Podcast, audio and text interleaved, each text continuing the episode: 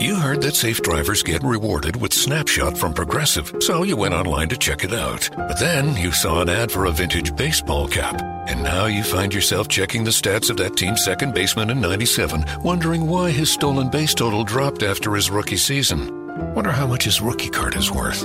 Yes, they said it was easy to save money with Snapshot from Progressive, but they forgot about the rest of the internet.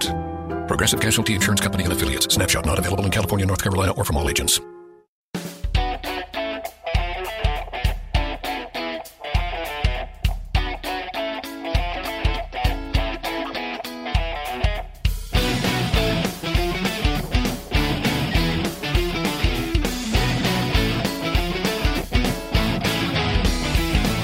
Welcome back, ladies and gentlemen, to Pitch the Podium for a very, very special debrief, the 70th anniversary Formula One Grand Prix. And as the name suggests, maximum Verstappen indeed. What a bold strategy it was, Kunal. Actually, before we get down to discussing the race, there is so much that we have to speak about on Pitch the Podium as well. And boy, we're having quite a gala over here, aren't we? Yes, we are. And, you know, I'm going to start by saying absolutely, just so that Lucian gets his laugh. And maybe you should return the favor as well, Saumil, given that, you absolutely. know, chosen word on the show.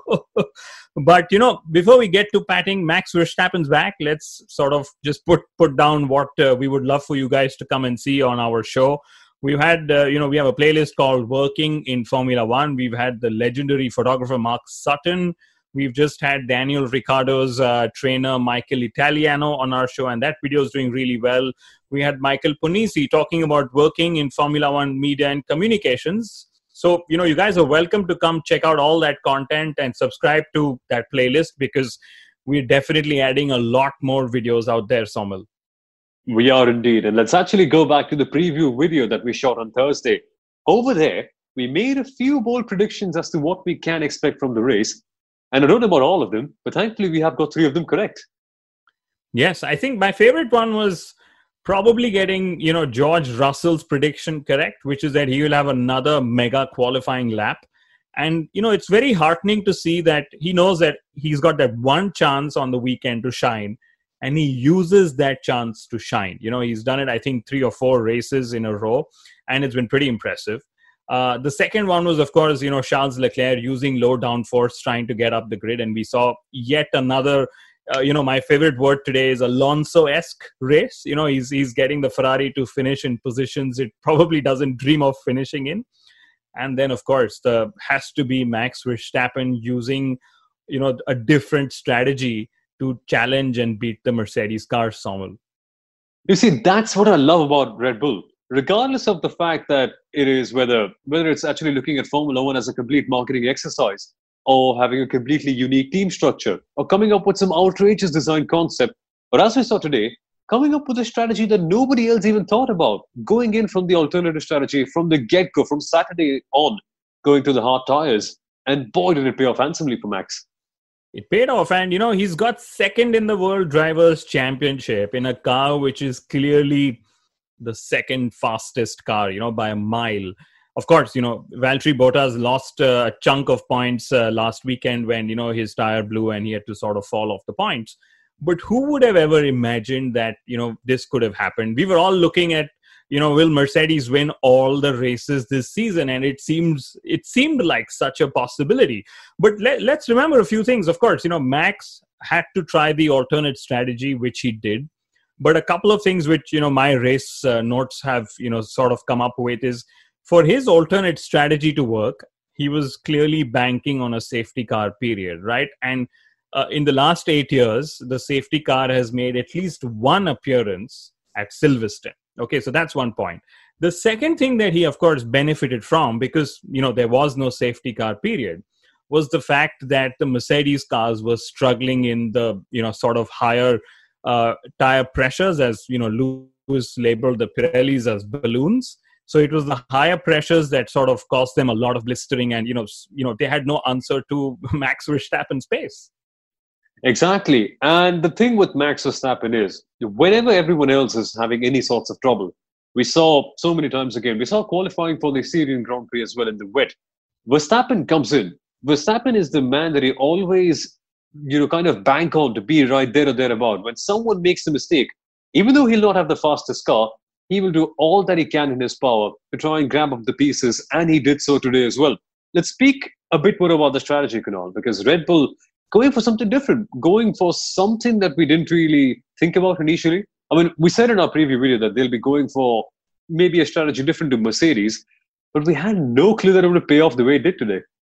Yes, you know they they they they actually pulled off something which I'm surprised not other teams at least attempted to do. You know, but again, you know, uh, sorry, Red Bull have Max Verstappen in the car, who they know can pull off such kind of feats. I would say, and uh, you know, to be to be very fair, uh, they they they were planning this all along the weekend. You could see it coming, like you like you said and for once i actually enjoyed uh, you know max and uh, you know G- gp his uh, you know his uh, race engineer they were playing with the mercedes teams like you know mercedes have been playing with everyone else in the last few races you know.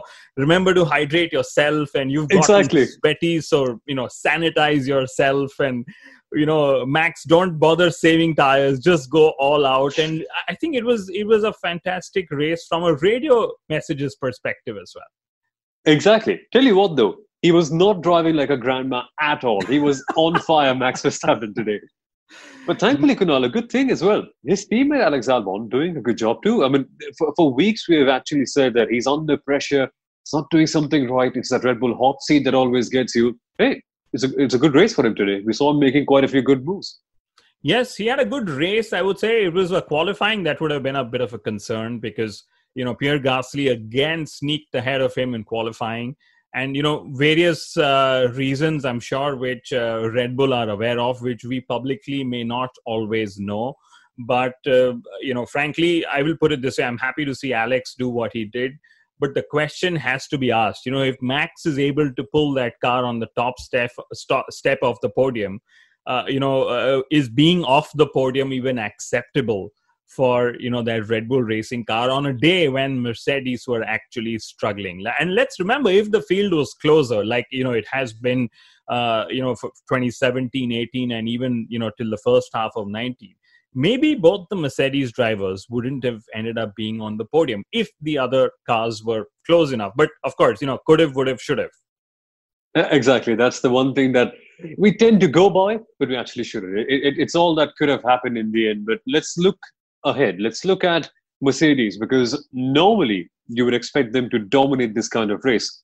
And you know the interesting part, Kunal, they've had such a big habit of winning every single weekend that their Twitter handle said a tough day in the office for us. No, that's that's the perfect example of a first world problem in the world of Formula One. A team saying that they had a bad day while finishing second and third. That's just Mercedes standards for you. I think they were just embarrassed that they had all these tire issues while the others didn't. They were just probably a little, little upset that they couldn't take the fight to yeah. Max, you know, on an equal uh, playing field as they would have expected. But my heart goes out to Valtteri Bottas. You know, just what does he need to do to get a little bit of luck going his way because he put it on pole which is crucial you know especially if you're fighting uh, somebody like a lewis hamilton he had a very good start he was leading from the front he was the favored driver when it came to all the tire strategy but still he ended up being in a position where he lost points to lewis and he lost a position to max verstappen in the drivers championship and this sort of thing doesn't work out if you're competing, as Kunal mentioned, against someone like Lewis Hamilton. We know what kind of a tough competitor Lewis Hamilton is. And the crucial thing, Kunal, last week at the at the British Grand Prix, Valtteri Bottas not really scoring any points at all. And that is a major vacuum that's going to be so hard to fill if Lewis doesn't have a DNF himself. That sort of a thing just really puts the ball in Lewis's favor, even though he didn't end up winning today. Yeah, but you know, even Lewis Hamilton's strategy, again, Mercedes had to think on their feet. Uh, a lot of people would think that, you know, Mercedes favored Lewis and so on.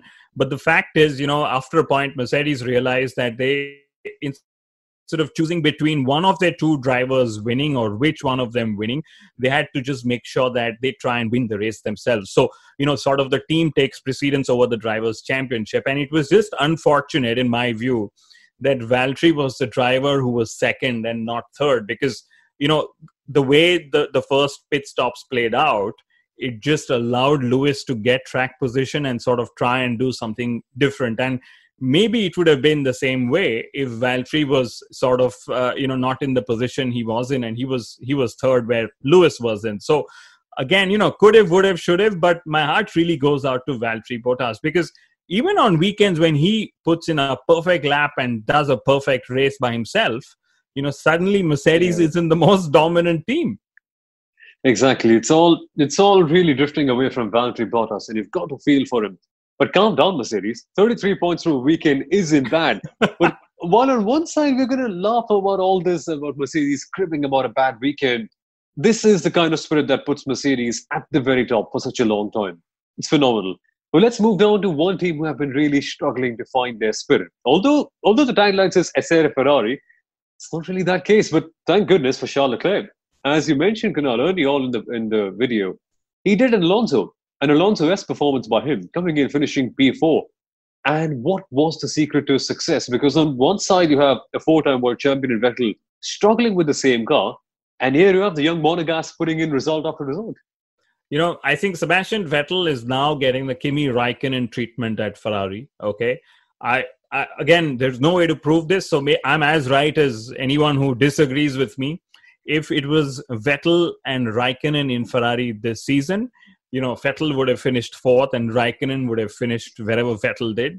And then everyone would have, you know, said that, you know, Kimi had the bad strategy. The truth is, you know, in in Ferrari and Vettel's relationship, we know that they're going through a divorce and they just have to live, you know, under the same roof till the end of the season. And uh, you know, Vettel for the first time actually went on to radio and say, "You messed up," you know, and he said that to Ferrari, which you know Ferrari probably weren't expecting. But you know, uh, I know you started asking about Charles, and I started speaking about Sebastian but Charles is just making it work. You know, he's sort of that guy who's like, okay, I've got a Ferrari and I've got to go and try and score as many points in this race. And he's just going and, and doing exactly that. And, you know, he's making uh, what we spoke last weekend and have been speaking for the last 10 days. He's making a low downforce setup work in his favor, whereas someone like, you know, a Sebastian is unable to adapt his driving style to that. So again, not putting blames anywhere, just saying that you know survival of the fittest, as as Darwin, uh, you know, his theory is is so popular. Maybe that's what's working for Charles. Exactly. It is so much fun to watch Leclerc in this persona when he's actually with a struggling car, when he's actually going out there and getting 110% from a really ailing Ferrari. I love to see it. That's in my opinion, Leclerc is far more impressive in 2020 than he was in 2019. And I'm sure you shared the same opinion too, as well. Yes, yes, I agree. And let's remember, he was the only driver in the top five, or I would say even the top uh, seven, to make a single stop strategy mm. work. Okay, which by itself is you know pretty commendable. That's also something Sebastian said in his post race interview that maybe we should have tried the the single stop, but you know yeah. probably Ferrari are just not you know bothering about the car, the second car in the garage, you know. But I, I'm pretty impressed with Charles, and like you said, you know, his 2020 avatar is definitely more impressive than than his 2019. Of course, two different uh, circumstances under which he's performing, but you know, given the challenges and the struggles that you know Ferrari are having as a team, eh, he's definitely coming of age in 2020. He is indeed. What happens next for Charles Leclerc if Ferrari struggles? That's a topic for later on. We can literally spend and spend what sixty odd minutes on that, speaking where to next for Charles Leclerc and where to next for Ferrari. But let's go. Well, is it is it top or bottom? Because ideally, in terms of the pace, Ferrari is supposed to be slightly lower down the grid than Racing Point, who have been in all sorts of trouble lately. But they outclassed him. I think it would be fair to say Charles Leclerc outclassed uh, Racing Point as a whole collectively. But there was so much hope around Nico Hulkenberg. God came in, finished P3 in qualifying. Incredible result. I remember getting the ping, the notification saying Hulkenberg is in P3. And I was jumping off my seats. Sadly, I couldn't watch qualifying, but that was something that really made my heart go calm. Uh, it's something that, it's a feel good moment, right? When a driver like, like this comes back and puts in such a performance. But what happened in the race? Because we saw in the end, Kunal, they had to make a very unforeseen pit stop. So the, the real reasoning for Racing Point is vibrations. But is it really? You know, it's a good question. Again, I'm making no suggestions, but I've just, uh, you know, read some data. Uh, from lap 32 to lap 44 of the race, Stroll and uh, Hulkenberg had the same lap times. And in the last five laps leading to his third pit stop, you know, his lap times were pretty much consistent as well. So there was nothing in the data which suggested that he was struggling. Of course, the team and the driver have both said that, you know, the tire wouldn't have lasted the race and he wouldn't have picked up the points and so on and so forth. So they, of course, you know, pitted him the third time, which saw him drop at that time from uh, fifth to seventh place. And in the meantime, Albon overtook. Uh, you know Lance Stroll, which I'm sure they were expecting as well. So in all, for Racing Point, they didn't really lose a position. They they finished sixth, seventh.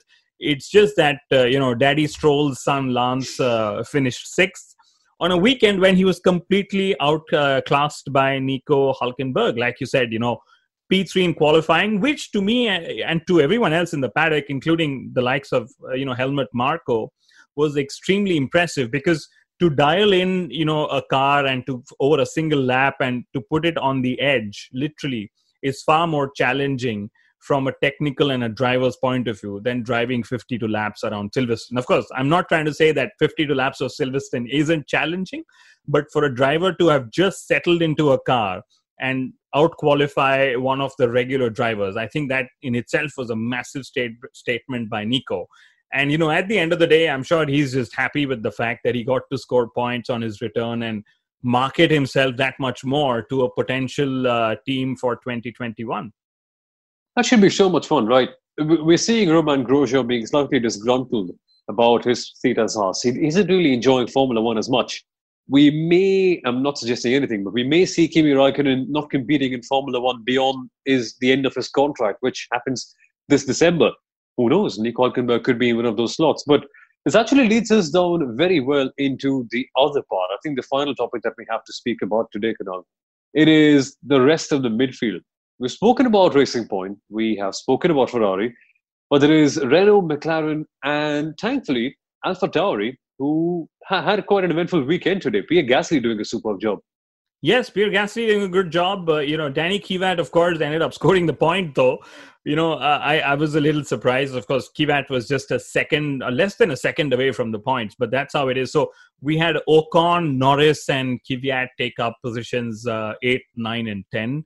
And just again goes to show how competitive the midfield is because, you know, somebody like uh, Carlos Sainz was, you know, running P5 last weekend and then he you know he couldn't score this weekend and mclaren overall just struggled a bit i'm I'm just waiting to waiting for them to confirm it was all if it was also the tire pressures that were raised and so on. But you know, in all, great to see Esteban score his points. Great to see Kvyat, you know, score his points after his big shunt last weekend as well. And uh, you know, for Norris points in his home race. And again, seven out of ten teams ended up scoring points in the 70th anniversary Grand Prix. Now, the only unfortunate part for me was that the team that won the first ever Formula One Grand Prix back in 1950, 70 years ago, Alfa Romeo, struggled to score a point. And of course, they've struggled to score a point ever since the first race of the season. But, you know, that's how the 70 years have gone past. Yeah.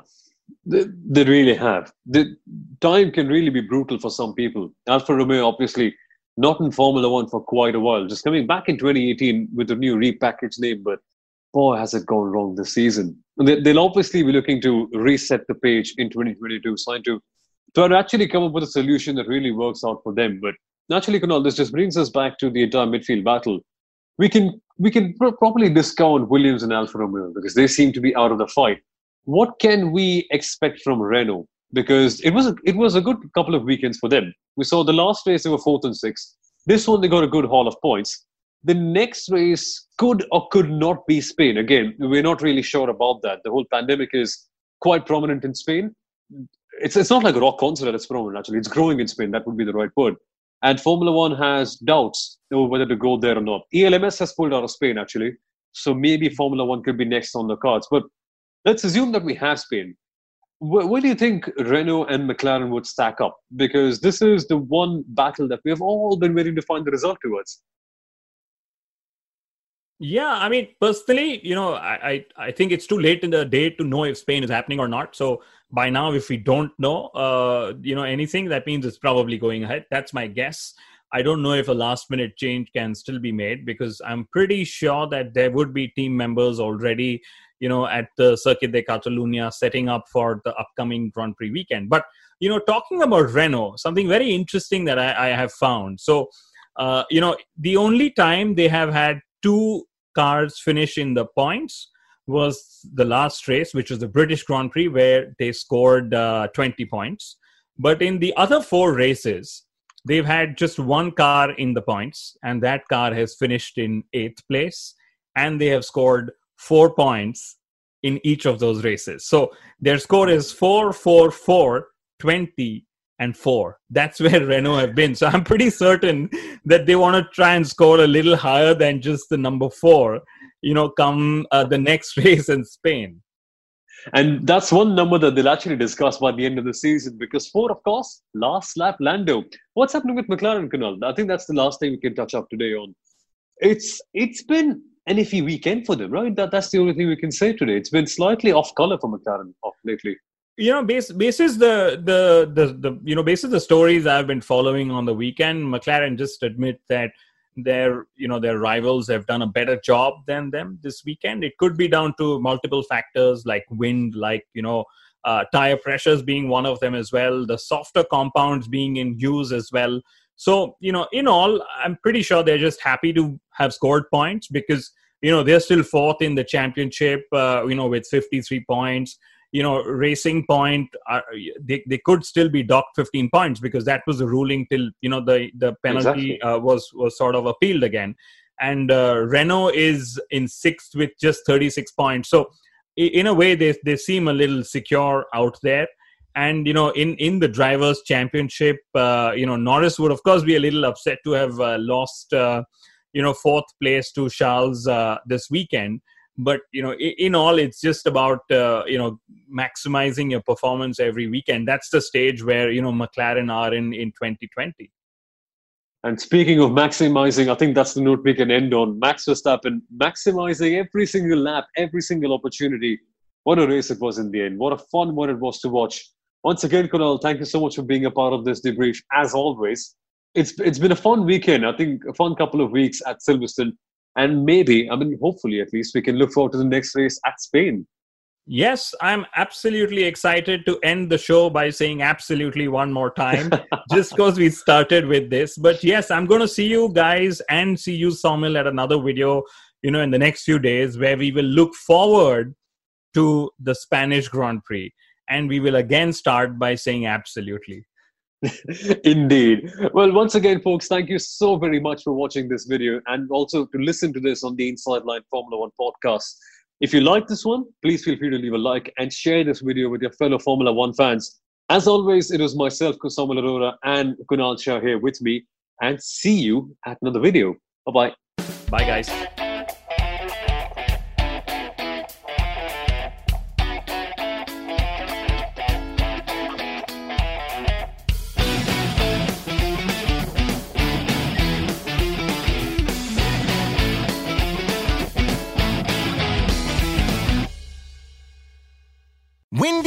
Baconator is the ultimate bacon cheeseburger that puts all other cheeseburgers to cheeseburger shame. And now we're bringing that same big bacon energy to shake up and wake up your breakfast with the Breakfast Baconator. Stacked with the fresh cracked egg, sausage, cheese, and bacon. And right now, you can get a free Breakfast Baconator with purchase in the Wendy's app. So get to Wendy's and always be baconating. We got you. Offer available at participating U.S. Wendy's for a limited time during breakfast hours only. Offer must be redeemed via the app. Account registration required.